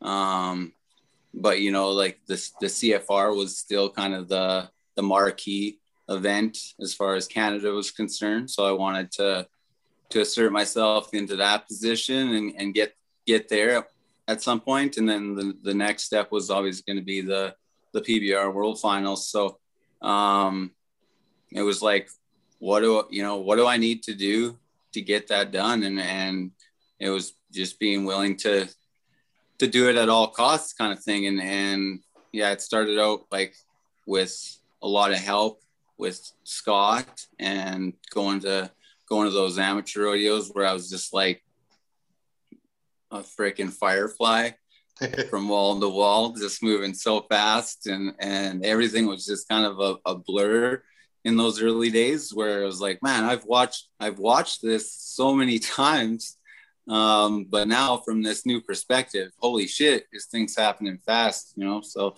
yeah, it was trying to get everything to slow down, and I just like like I said, very fortunate throughout my whole career, and it started right off the bat with with Scott you being there helping me slow things down and just having having that comfort that family that expertise standing there beside you out there in that arena doing battle with you as a team you know that that whole dynamic is what really is what really set me off. You know i remember really taking a liking to to that teamwork duo dynamic um and yeah especially with it being with Scott, um, and then just getting that that bug in me, I guess, of where now it is slowed down enough where I'm understanding it and seeing it, where I can read this play and figure out where shit's going before it ever gets there and and make a difference in that outcome. And and once I was able to start doing that, then it was like, holy man, yeah, this is this is what's up. This is this is fun. Like it was just instantly uh, a feeling of like this is this is what I want to be doing, and and now I really know why. And yeah, uh, fucking a. Yeah, and it just it just kind of fu- yeah, wow. it just it just fueled me into like want wanting to be able to to do things that that other people weren't able to do. You know, it's like I can see how everybody can be a part of a wreck, you know, that's that ain't no big deal. It doesn't take a, a lot of expertise to get in a pile up, but if you can, you know, stop things that people don't even notice, then I think you know that's where I need to be. And that was like something that Dad always drove home. Um, Scott, I know you abided by the same philosophy. Well, and sorry to interrupt up here, Jess, but you, you hit the nail on the head. I abided by that because it was something your dad instilled in me. And right from the very first school of his that I went to. And I will quote, I mean, I was like you, I was running around. I, I knew what I wanted to do. I just didn't know how to do it smooth or plan or read the play. And and he said to me, and this is a little bit on the joking side, but but he meant it. He said, if you don't slow down, I'm gonna chain you to the fucking chutes like a collie does. right? yeah. but that but but you're exactly right. And I I found all the way through my career it would just slow down even more, even more to where what you say anybody can go in there and get their ass hooked off for no reason. But if you strategically can go in there, save somebody and yourself and your partner, that's you. That's I mean that's what it's all about, right? Yeah, definitely, definitely. Yeah, I, I, think Dad did a good job of uh, driving that home in in all of us here on the pod. But it's just like it was just like you say though. It just it just kept growing for me. It was always something that I knew was going to be different every day and always exciting. But the the more I understood it, then it just kind of you know it just became that much more fulfilling on a on a different level where I was like, man, I can make a difference out. I can make a difference out here. And, and, uh, you know, I just had to find a, a way to be able to, to do that. So it was like, okay, I worked my way through the, the Saskatchewan ranks of amateur rodeo. Oh, grumpy old Carl Barrett got me my first kickstart in the rodeo. It was, you know, back to, I listened to some of the past pods and Jason, you know, talking about working the 250 a day for for Carl and that that's what it was. And you know I was in high school and didn't have no bills. It was like oh, pretty we good. rich, Fucking man. pretty good run man. Let's yeah, go. just two three perps a week man. It was a good go for me. So um yeah I hit that hard went uh to the CCA finals I guess in like 2003 2004 Who'd you go with? I went with uh, Rick Hodgson. Fucking right. Oh, Yeah, yeah, wow, yeah, Ricky, Rick man, one of my best worked friends. us, Yeah. Such a great guy, man. Rick Rick Yeah. was uh was a blast to work with and we had yeah, we had so much fun. I miss that guy. But uh yeah, we we ripped it up. We spun back Carl's bulls for him pretty good. It was like back in the day where you work by yourself and the more rounds you could make in eight seconds, the higher the score was. Yeah. no shit. You might be instead of 67, you're 73. Yeah. yeah. And, and you, Yeah, and you so- didn't and you didn't spin back uh, one of Carl's or a lot of those bulls that time. You spun all of them back. Right? All of You had them. to work hey? yeah.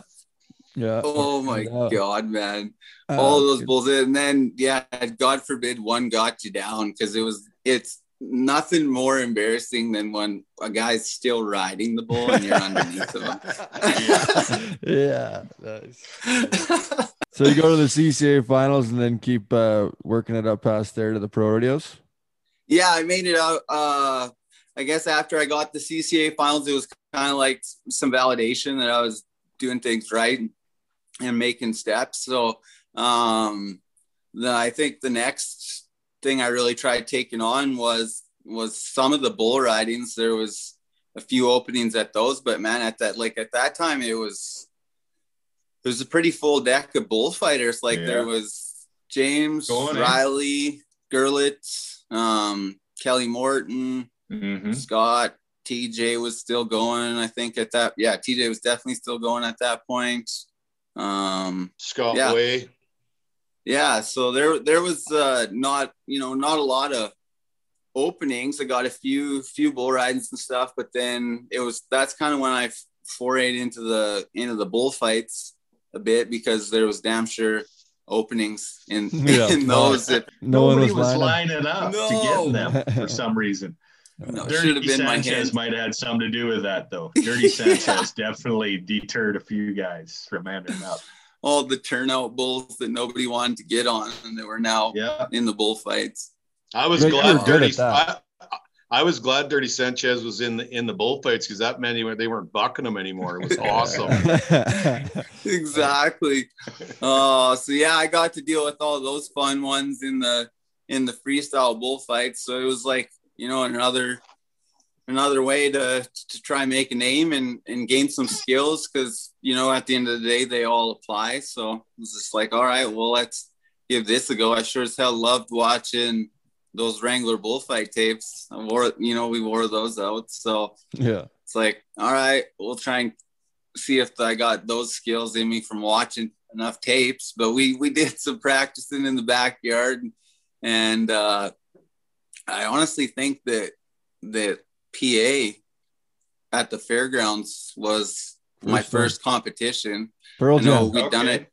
We'd done it at home um, once or twice with dad and, and at the arena there, and then I think I think my hometowner was my debut in the freestyles. So I had Pearl Jam, that the A. black and white. Yeah, yeah, and he was hot. He was always good for the first twenty too. Like he would come and and and he was on your hip. Is that okay? I know one bullfight, and I don't know if it was Prince Albert or if it was in Patricia. Maybe did you come to Patricia, Alberta? Yeah. For us? Yeah. Oh, shit. But you were down on your hands and knees making rounds on one, Oh. and I and I thought it might have been Pearl Jam. It might It have was been that him. was Dirty Sanchez In and that- Oh Patricia no. and Oh. Patricia. Yeah. and that It was that wasn't rank shit. intentional. No, oh, No, it wasn't. No, but I rank. left her a little bit early. Imagine that, because well, anything was early with that bull. Um, but yeah, he cut me off, and I got around like I made it like a half round with him, and then he bumped me in the hip pretty hard, and knocked like knocked me to my knee. And I remember just like scrambling like a like a bull rider who just hit the dirt. You know, I was just like scratching around the corner on my hands and knees. Got a got another round out of him and got myself gathered up and Oh, carried fuck. on. But yeah, that was a trick too. I that bull was not supposed to be in the draw that day. It was a cat. It was a calf bullfight where it was all two year olds, and my bull didn't fight. So that was the re-ride you ran in, Jason. Thank you. Oh, you Pre-fight. motherfucker. Not so. Sorry, buddy. I, I, I did. I, s- I tried to help you out with the calf, and he just didn't work for you. So then you go to the uh you go to the pro rodeos and get the CFR right away. Did you pull the old uh Scott Byrne on Jason and fucking snake him and then he had to call you and tell him that you got him or how did your CFR experience go? No, I well actually so yeah, I did those bullfights for a couple years. Um and then you know was slowly picking up some some bull ridings and and then I got my permit in the CPRA and went with Scott to to fill that old Rocky Mountain house and a bunch of rodeos for Barely. Wayne. Barely. I think you were left my house, didn't you, one morning? Oh, Or- oh, Oh, oh Barely yeah, made it to That Rocky was Mountain House. that was That was on our Cranbrook. way We to were headed- Cranbrook, Cranbrook? even Sorry. further. Yeah. Even Yeah. further. Shouldn't have went to a rock concert the night before. was that Ozzy the night before, Jess? Or Nickelback? No, it was Yeah. your kitchen table, is what it was. We never left your place. There was no We didn't even go to a concert that night. No, Because No. Jess and I have had Your some own rock epic concert. ordeals at rock concerts. Yeah, Row and that's what I, Ozzy, I just that? assumed. Yeah, I thought I thought that might have been what it was actually. Man, no. Apparently, apparently we didn't need a concert that night. We were at the concert. I remember But yeah, you guys no, sat I'll around. those- You guys, when you got up, there's like, there's no way we're gonna make it, and I was driving, and then you pissed around looking for flights for I don't know half an hour and forty five minutes, and then you kind of just shrugged your shoulders like, I guess we'll give it a try, and you guys drove it. Mhm. and we made it. And we did. Made it. yeah, we did. So was Scott with you Oh, in always an adventure, man. Was Scott with you in Innisfail when you tore your knee out playing fucking hacky sack? No, Scott wasn't there that time. But let's, let's clarify too. We're gonna just bring up random facts. Oh, Uh, I got lots of those. I didn't tear my. Well, I did technically finish the deal playing hacky sack, but my knee was already well buggered up. It I, I would say it was like ninety five percent tore, and then the the one little inside kick for the old hack and sack off. But then I went. Uh, so that happened during the day. Then I went into the office to find old Jack Daines to tell him that I was done, you know, and and uh, but I was all proud. I'd you know I'd phoned and found I think it was Kelly Morton or somebody to come fill in. So I I had that all taken care of. So whatever. I go. I'm nervous, but I go into his office, tell him the deal, and oh Jack, I fucked up my knee. I'm not going to be able to fight bulls for the rest of the week, but. uh don't. Or I said I'm not going to be able to go for the rest of the week, but don't worry, I got a guy coming in to fill in. He's like, wow, you don't need a guy to fill in. And I was like, well, what are you going to do? He's like, well, fuck, it don't matter. Just if you're out, you're out. And I was like, well, what do you? I was like, well, what are you gonna do, Jack? And he's like, well, I don't know. You're you're a fucking bareback rider, aren't you?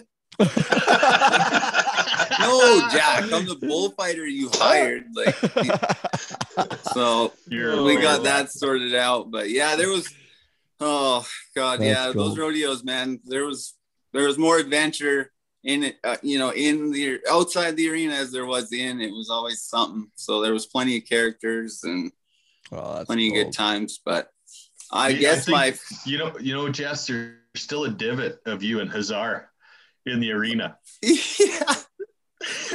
we're when you were asking about Patricia, that's what I thought you were going to talk about. So did I. So did I. Oh God, I think that was the white bull or the black, the ludicrous or no mercy. I can't remember which one of those two. And you got behind the barrel, and it had been raining and raining, and it was just a bog hole out there. And Jess kind of was going, you know, was working the barrel, and that barrel got away on him and went right over top of him and so did the bull. And Jess just laid there, this spread eagle, and there was actually a divot of Jess's body from the from the barrel rolling over him in the arena. Oh, the perfect oh, mud angel. Oh yeah, I, uh, muddy. I yeah, I remember that because I was tired, man. I was tired from running around out there in the mud, and I was like, man, I'm just gonna take five behind this barrel. and then he smoked it. My feet got stuck in the ground, and it's like, ah, I guess I should just stayed making circles out there in the middle. But, oh, but yeah, I got, you know, I got through quite a few rodeos in, in a couple years in pretty short order because of uh, TJ's career coming to an end. Basically, you know, he, when he retired from working for Wayne, then uh, Wayne Vold, that is, um, that's when my rodeo career in Canada really took off. You know, Wayne had the biggest run and and just a lot of great rodeos. So um, that's when it really got got busy for me and and uh, oddly enough, that's when I'd kind of at the same time really started making some traction with these these bull ridings, and I'd been working really hard to try and to get my way south. I knew that's you know, like I said, eventually where where I wanted to end up. So um, alongside those rodeos, I picked up some bull ridings in in the U.S. and that was all based on um, U.S. bull riders coming up to Canadian events, whether it be you know, well, they were all mostly all produced by you, Jason, right? Like those yeah. early early PBR events in Canada, where guys like Adam and Gilbert Carrillo were coming up, um, Mark Ward those are all guys that you know I met via those events, and then in turn they were having events of their own stateside, and um, I was fortunate enough to have guys you know like like Mark and Adam invite me down, and and that's what really my first trip to the U.S. was was to the Carrillo Ranch in Stephenville um, to to their that's event. Cool yeah yeah and and uh yeah that's yeah that's adam that's because adam was at the pbr in prince albert um, yeah no shit yeah yeah, yeah. and yeah. we signed yeah. we signed autographs at the dodge dealership i think it was the dealership across the road. Yeah. Yeah. Anderson Chrysler, yeah. baby. Yeah. yeah. exactly the one. Yeah. Yeah. It was cool. And that's how that that's how I got to know him and got you know kind of got those doors opened up. And so you know i just kind of re- that you know that was an eye-opener to me there. It was just like hey man if you want to go you just got you got to put the word out. You know the you're not going to get invited unless you ask or you tell people that that's what you're what you're trying to accomplish. So you know i started putting the word out pretty good and and yeah mark ward hired me to do some of his events which which really helped me out a lot. And opened some doors and uh well, you I know you some enterprise about... events too, didn't you, Jess? You made that one run to Jerry Nelson's events too, right? Or was that the next spring? Yeah, no, I that was like that was kind of I guess the next spring when I started um and they though it was Super Bowl events with That's right. Uh, George Marshall, Yeah. Who, George, uh, yeah. another fellow who who helped me out a lot, and and uh, I didn't know George at all, but he's you know he's a legendary producer down there that did man hundreds of events, if not thousands, and and uh, always ran things on a on a tight budget. And uh, at that time, Jay Doherty was was the touring pro division boss. Um, Mhm.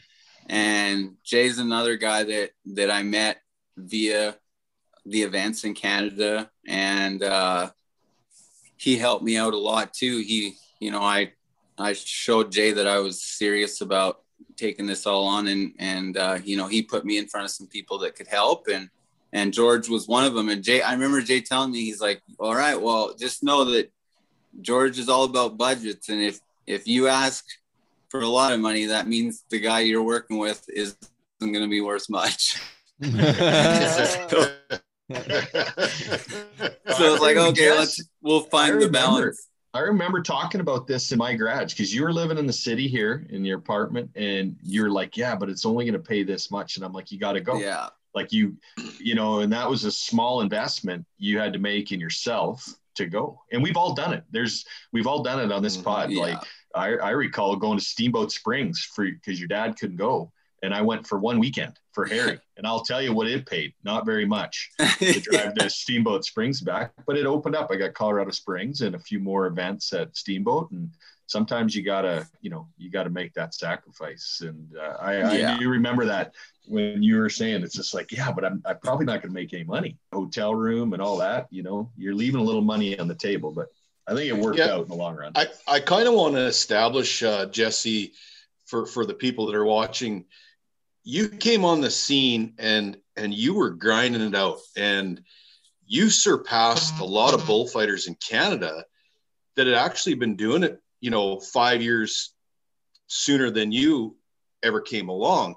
And I remember having a conversation with some of these bullfighters. They're like, well, how come Jesse's getting all these deals down south? How come Jesse's getting this? And I'm like, you guys don't see this kid is traveling south. He's going, you know, for very little money. He's paying his dues. And when those guys kind of realized that they maybe just sat back a little bit thinking there was no threat, it was too late. You were already long gone, you know. And uh, I remember these guys just thinking, hmm, I guess that's maybe what I should have been done. But Well, that's you got to be a bit of a hustler. grinding it out. You got to, yeah, you got to hustle it out. And and I, shit, I see it in the, I've seen it the last 15 years, even since I've been done. People just, it's easy for them to fucking trip on their lip over what they don't have. Well, go get it, you know. Yeah. And Jesse, you went and got it. There's no question. There's no, it don't matter what if your last name would have been you know, whatever. It's you would have still figured it out, and uh, you know that's what makes me real proud of what you've accomplished because you you did hustle your ass. I know we've had conversations, and I watched you go to work, and you know you didn't you didn't take anything for granted. You worked for it, so good for you. I, appreciate that. It, yeah, it was. It was like I think you know when I look back to is like I, I probably um, was blessed to be good and naive at that point in my life too, where you know I like I said I didn't I didn't have a lot of doubts. It was it was just like this is this is what I'm going to do, and and uh, you know I didn't let the I didn't let the hurdles deter me. It was just like, all right, let's get this figured out and keep moving. And, and, uh, you know, I knew also at the same time that, it, that every time that I did get the door open or, or get an opportunity that it, that it needed to count and like that there was no messing around because I knew, you know, damn well that, that people really remember the bad stuff and, and don't really remember the the mediocre or, or, even the good. So you know, it was like, all right, you got you got your one shot here to to do what you do, and and but I think you know what what really propelled me, and somehow I managed to hang on to this, and I don't exactly know the the answer other than like I said, my dad hammering the message home in me that that it's not about me, but it was always trying to find the line if this makes sense of doing everything you can, but not doing too much. And and as a bullfighter, I feel like it's it's really easy, like I said, to get there. Okay, I got this door open now. I got to shine, and you're gonna do all kinds of extra shit to to prove a point or to to get seen. And and that's the stuff that drives me crazy, man. Like this is a useless waste of time, and you're causing more issue than you're preventing. So yeah. to me, it's Being just like hero yeah yeah and i and i can see i can see it i can see how you know like I said you you put this much pressure on on each and every opportunity how you can turn it into something like that but um for me i was able to hang on to to that balance i guess in that sense where it was just like people will really notice when there's no wrecks you know and there's there's nobody out there that's needing help from Sport okay, One time, Jesse, when you did when you did seize that opportunity in Las Vegas, your first year getting called into the World Finals as an alternate, Joe Baumgartner goes down. You get called in. Zach Brown's hang up. It's it's all over the internet. You know everybody knows about it. Um, was that kind of a career changing moment for you? Do you feel like? Hundred percent, yeah, man. That was that was the craziest year of my career. Um, it was it was really the turning point, I guess. Um, so I get earlier in that in that fall, I got the phone call that I've been selected for my first Canadian Finals rodeo, um, and then as it as it worked out that year, that it was overlapping with the the PBR World Finals the second week. Uh, that was back when it was a two week competition. And uh, I was sitting at home the week before the Canadian finals rodeo, watching week one of PBR World Finals. And Joe Baumgartner went down with a broken ankle.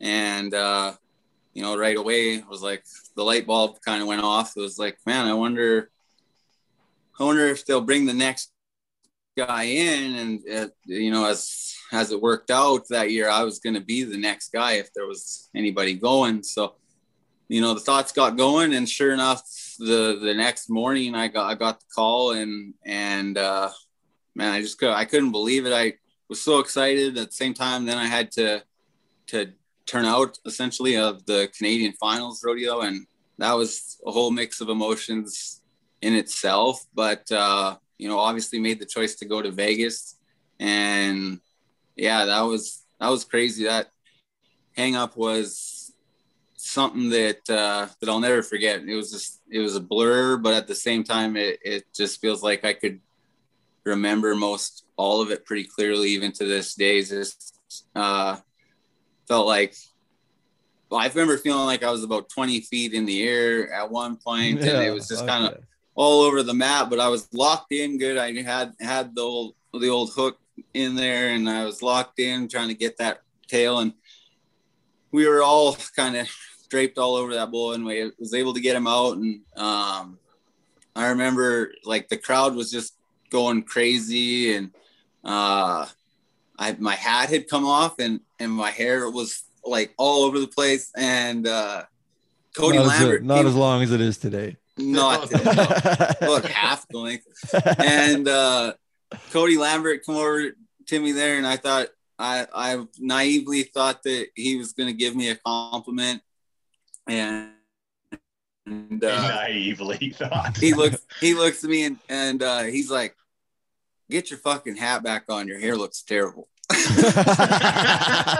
so yeah, after that, like that, after the Sunday of the finals, you know, it was it was kind of really setting home to me that. Uh, you know, I was a part of this now, and it felt like I belonged there, and and uh, that was in big part to to Joe and Shorty um, and Frank, but Shorty took it upon himself. That last day was they still had a big a big banquet back then. Randy Bernard he used to put on a big old production on Sunday and bring everybody together, and and uh, I remember sitting in that banquet and they got to the bullfighter part, and uh, I was sitting at the table with all the guys and dad and and uh and then they they called those guys all up for their buckles. And shorty he's like get up. You're coming you're coming with me and you're coming with us. And then it's like what? No no i don't need like you know i didn't need i don't need a buckle i only did half of it you know i wasn't here for the first week. And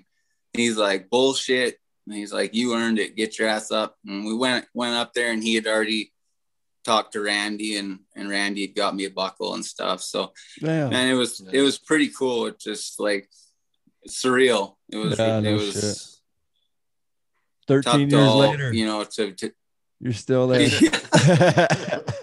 Yeah. Yeah. yeah so and i i wasn't like i wasn't scheduled to be on tour the next year because there was guys ahead of me you know so um in 2009 i guess i did probably like five or six events just based on uh, guys either taking weeks off or or being injured um a few were definitely for joe and and then uh I ended up getting getting the finals, getting in the top top four the next year. So that from then from then on, I was part of the the regular bunch on tour. Who did you dust? Who did you dust out? Uh well, I I leapfrogged a couple people, but um, I guess like the when I the year I went into full time on tour made Joe the fourth guy, so it was kind of like bittersweet because Joe is my Joe is one of my heroes growing up. Uh, just idolized him and the way he operated in the arena, and Yeah. and uh, man, I in just saw out, I just out, no show. Joe just did Yeah. his job. that Yeah. same that same deal man i'm just taking care of business and and uh yeah he it was just like that was my dream it was so cool fighting bulls with him and so to have him kind of go out on the outside was a little bit bittersweet but he was so cool about it he was like oh man i'm your uh i'm your number one sponsor you should put joe b on your shirts Oh, that's funny. uh, so life uh life you know now like we talked 13 years you've been there since um a mainstay on that tour going to go down as one of the best bullfighters that there's ever been uh in the industry that's for sure. But um what a lot of people don't know and and um you know what we could see on your social media and stuff is mental health is obviously a huge part of your of your life. And um maybe just dig into that a little bit deeper of of how even though you're you're at the highest level and at the the top of your game there's always those days where you need to reach out and ask for help. Yeah, for sure, man. Uh, like the a lot, a lot's changed in my life in in the last two, three years, especially, and um, I think like we've touched on that bullfighting was was always my number one focus, and uh, it it took it took basically my entirety. Like I had to just submerge myself in bullfighting and you know trying to uh, attain a goal which which I did. Um but it came at a cost for sure. And and you know such is life but if you try and deal with that by yourself it just gets tougher. And and that's you know that's what I really come to find is is that um you know facing shit is is where it's at you know and that's not really been my way outside of the arena. And it's kind of ironic that that that's what made me so successful inside the arena yeah, yeah. was always taking the fight to it and and then you know I'd leave the arena and do the opposite where I just want to avoid shit or pretend shit wasn't bugging me and uh you know if if you can't be honest with yourself yeah. I've learned that you can't be honest Yeah. with others. And so, you know, to me, that's where it started was just getting honest with myself, you know, like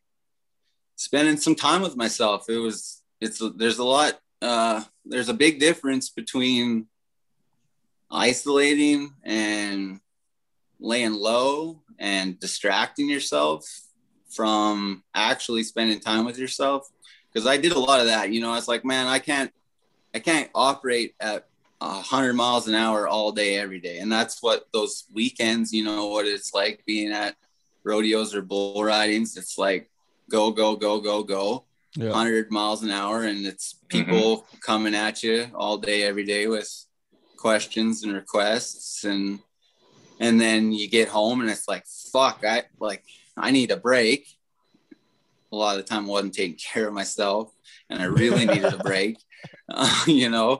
And, Yeah. and so I, so I just hide out. I just try and shut it all off and, and, you know, not, you know, not want to deal with shit. And it just builds. And that's, you know, that's been my biggest lesson is that you can you either acknowledge what you got going on and face it, or you can pretend it's not there. But I promise you from experience that when you pretend and it, that shit just grows, and when it shows up, it's worse than it ever was. So, Mhm. like, I just really try hard to not pretend with myself and be honest, you know, why am I doing what I'm doing? It's a great question for me to ask myself all the time and, and, uh, just kind of operate off of that and keep, keep my values as what's driving me because I did a lot of like searching for something outside of me that was gonna make things better. Um, I think we've all probably got into positions where it's like, if I just get to this point, if I just get this job or just Yeah. get to this level, then this will get better. Yeah. Um, it does. and it was a fucking shitty, harsh reality that let you know it. The, what I had in mind as a was a fantasy that you know that um, everything was just going to be gravy if I got to the Built Ford Tough series on the PBR tour. You know, it's like yeah, yeah, fucking Mhm. So naive, but that's that's what I believed in. And you know, it was like, oh my god, this isn't what I thought it was. And there's kind of this this disappointment that that you know I find come with expectations in general. If you're assuming that it's going to be bad, it's probably going to be bad. And if you're assuming it's going to be real good, then you know it's maybe not going to live up to the hype. So it's just like it is what it is, and it's it is what you make of it. And uh, that's what I've learned is that is I guess you know that the solutions in me that that I have the solution, um, but I can't do it alone. Like you said, it's just like starts with me, but it needs to include others. And if I you know can be honest with myself, then I can be honest with others of where I'm at and.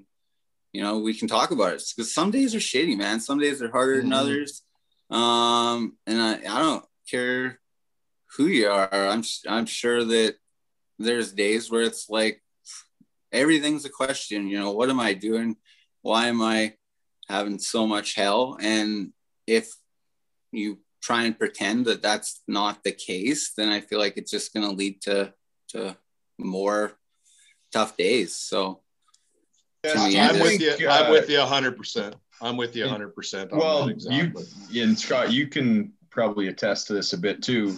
It's been a long time since I did those runs, but like there was years, Jess, you went, you know, in the Built Ford Tough series, you're going every week of January, February, March into April. And then usually the middle of May you break, you get up to Canada, then you start, you know, Scott and I did that those runs for years. You leave the house starting Innisfail, then to Wainwright, then to Ponoka, then into Calgary, Shaunavon, Morris, Medicine Hat, Strathmore. Like you're not home. Mhm. You were you better when you were that busy, or do you think those maybe that's when you should have had some more Jesse Byrne time?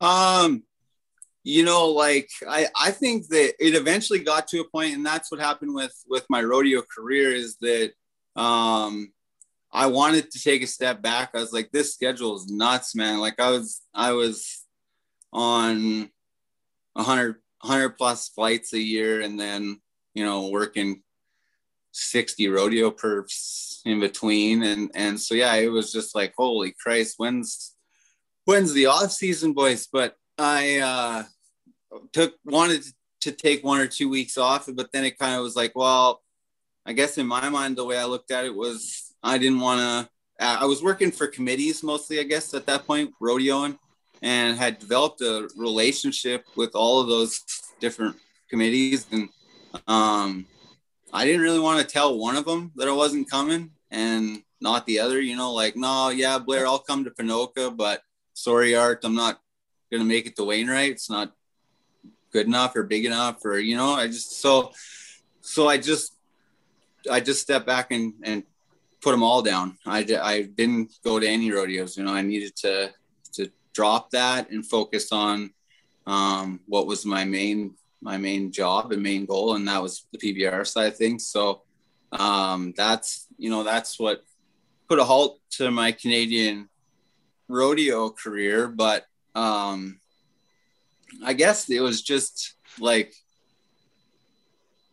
the bull the bullfighting was the was the thing no matter what that uh I never really I never had any doubts in. I like mm-hmm. I I knew that when I got in the arena that I was fully capable. I had no doubts about my ability um and it's where I felt the most comfortable. And so it's it's, it's that that's that as soon as you get the cleats off and you gotta you know you feel like yeah. you're obligated to have a beer with somebody or you gotta entertain somebody or 35 uh, of them yeah yeah, yeah. or but yeah. you're you're until you get on the whiskey you're until right until you switch to whiskey yeah oh yeah yeah. She's a fucking she's rock and roll, man. It is full force, right? As as much as it is. You're you, and you're 100% right. People don't understand that the bullfighting was the easiest part of it all. It was easy. Yeah. You walked in, you did your job, you're in control, you knew what you had to do, you walked out, and then it was just, it was just kind of like I like to use the word chaos. It was just where do we go? What do we do? I was just, here, I was just so, thinking yeah. it. I was just thinking it. And sometimes in places like uh, and nothing, you know, you got Ponoka. There's usually more events happening around. You know. Uh, so it's a little more of a professional atmosphere, maybe. Then you get to Morris, Morris, Manitoba.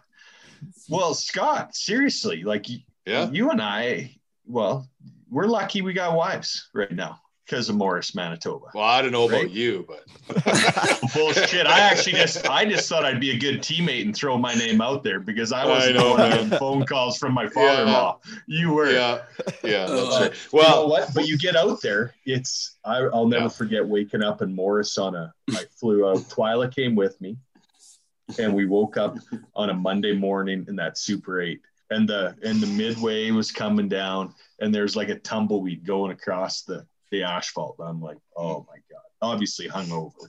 You know, yeah.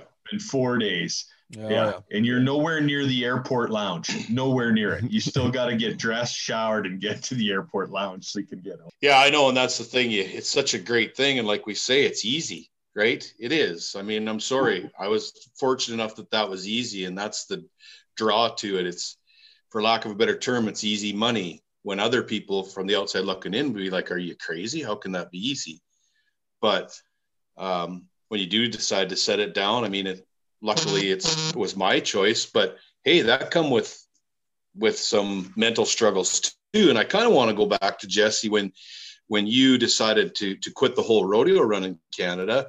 I was taken back as much as anybody else because it wasn't something that you really discussed with me, and that was fine when I did call you on it, it was that simple. You said, "Man, I just need some time," and it all made sense to me. You know, it, yeah, you just got to take a breath sometimes and and have that little bit of an off season. Especially what people I don't think understand with you is is the travel. Like when you're flying out of Canada south and flying home every weekend, that doubles up your job. You know, two times over, just the time and the energy. Am I correct? Yeah, and oh yeah, man, and I was I was taking it to the max too. It's just like yeah, yeah. Uh, and that's how I grew up, man. It was just like that's that's what was the generation. It was just like you know of uh you, you make the most out of it all, and just like yeah, never. Yeah, there was no going back to the hotel to watch a movie. no, it was no. it was like, what are we gonna do at school now? And and that it was like there was a whole whole herd of of guys doing it, you know, and and and we did have we did have lots of fun and and rolled on pretty hard, but yeah, it it caught up for sure, and and just like like you're saying with uh the like the chaos and all, and then I guess what what really stands out to me is this balance of trying to find like a, a, a place for yourself in the chaos, if that makes mm-hmm. sense, where like mm-hmm. there's all this shit going on around you, but you're still, you know, you're still taking care of you. You're still doing you and you're not letting that outside influence take you away. And, um, you know, I think about what I said and, and what you just said now, Scott, with me not talking to you or having that conversation prior to making that decision. And I, I think, you know, that's to me, that's a good indicator of, you know, where I was at at that point in my life. I, I wasn't being honest with myself. Like I was mm. like, and that was maybe uh, a blip of me being honest that I needed to take a break and, right. and doing it. But I didn't even really want to face it. I was just like, yeah. just make the decision. Don't, don't go to those rodeos. But I didn't like, I didn't want to talk about it. I didn't want to yeah. make a deal out of it. I was just going to pretend because yeah. it was like, I felt bad.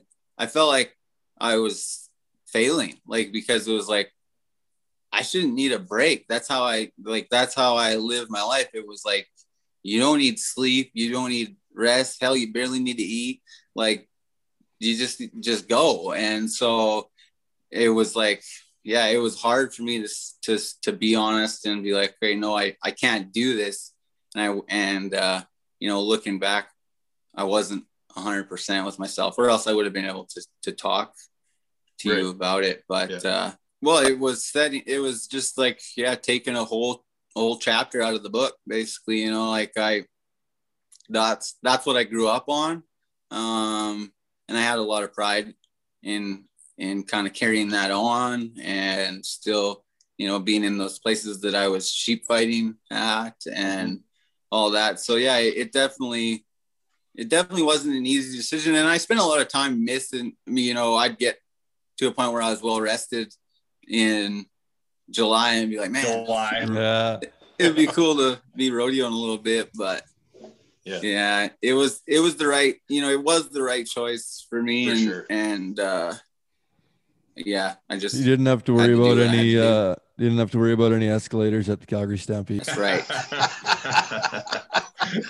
you guys were, you know, complimenting me on my drive and uh it was a race and it was the first one to the bottom wins. There was no rules, and I took a shortcut on accident. You won. And was, you won. was definitely the first one to the bottom. hey, what was it? Oh you fell off God. the escalator that was going down, but landed how many stories down? I don't know how many stories. A lot of stories down. Two or three. two or three, and he landed on the ones that were coming back up. Going up. Yeah. Oh, he was yeah. parked up. His your oh, back. man. That, that was. You had like six six inch long escalator grooves oh, in yeah, your just... left butt cheek. Like oh, unreal, man. Oh man. Unreal. Unreal. They're still there. Um, but yeah, that, that wasn't there. good. I uh yeah, I I drank too much that day and then uh I don't even know like honestly I don't I don't know what got us to the point where we thought we should have been racing down the escalators but I remember thinking the next day, like, oh, that was bad, but not that bad. And then I went back up there and seen where I fell to where I landed, and it actually like made my stomach turn. It's like, oh my god, it is it is a wonder I'm still alive. So I try and remind myself that also every day what? that to stay away Somebody's from Somebody's keeping you around for a reason. Bigger things. Okay, we're yeah. gonna start wrapping up. We've held you for uh for a really long time, and um I got pages of stuff left, so we'll have to get you back to go into your um the whole career of the 13 years on tour because there's a lot of yes. crazy cool times. But um, what kind of what do you th- what stands out to you as um of just your time on that tour, just living living that life at the highest level. Um, is there any certain story or certain ride or certain event that really stands out to you or, or a time of that era? What stands out to you of, of being at the highest level of your sport? Oh, good. Oh, question, well, there's yeah, question. very good. Yeah, that is a good question. There's there's a lot. Um, I think if you think about the places, I mean, like getting to to go to New York was always a highlight. of the year, and just you know, it's always felt like we were introducing bull riding to like this crazy big new audience of people that had never seen anything like it before, and and so it was always this crossover that uh, that I always had a lot of fun with there. But um, you know, it's it's hard to say whether it was inside the arena or outside because, as you know, Tanner, there was always there was always guests, special guests at each and every one of those events. You know, there's like Sylvester Stallone, and Tim McGraw. Uh, I did a, a shoot tour with Martha Stewart one day, and uh, just like an endless amount of of people from different walks of life that I would have never ever met, crossed paths with, if it wasn't for the career. Um, when you locked you know, Shania in, Twain out of your dressing room, Shania Shania Twain, yeah. like who the hell is it? oh, hi, Shania. oh God, yeah. And so yeah, it's just like all those, you know, those stories, the different athletes, and and getting to hear people's stories from from all sorts of walks of life, and then um, in the arena, I've just had like the coolest fortune of, of seeing so many great bull riders. Like it's been like the first year I went was was Adriano's retirement year. Um, so I was at his last finals. I was at uh, at Shivers's last finals, uh, McBride's Correct. last finals. Just all you know, all those guys through the different eras now that have that have come and gone and and now you know all now of, all of JB's finals you've been to. Yeah, you and JB are on a long career. Run and it, yeah, and it was just constantly. Uh, those guys would constantly provide moments where it was just like, holy shit! I I remember just thinking like, hey, you know, you'd think you'd seen maybe seen it all, or like, how's it going to get better than that? And they'd step up and and do it even better the next time. So there was just crazy, a lot of crazy careers. Um, I I feel like uh, Renato's ride on airtime is one yeah. that stands out to me uh, as something that was crazy, especially because he just used an American rope. that whole circumstance.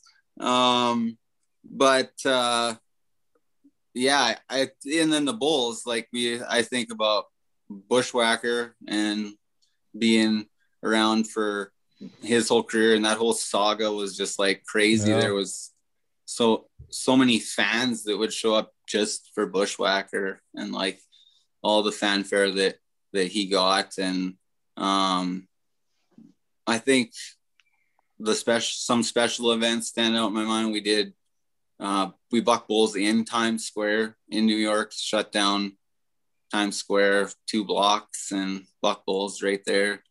Yeah, that's under the lights. Yeah, uh, that was pretty wicked. And then uh, we did a bulls on the beach in in Manhattan Beach one year. That was wicked cool, right on the sand. And then uh, some international trips, I guess, like Brazil. We went to uh, World Cup down in Brazil, and that was just like an unreal experience that I'll oh, that I'll never forget. And uh, another trip I'll never forget because of the PBR was headed up to Alaska. I know that came up with JB's podcast. I was I was up there in the mix of that too, man. Like crazy times, but um, it was cool too because I dad, you know, dad went to a lot of those things with me.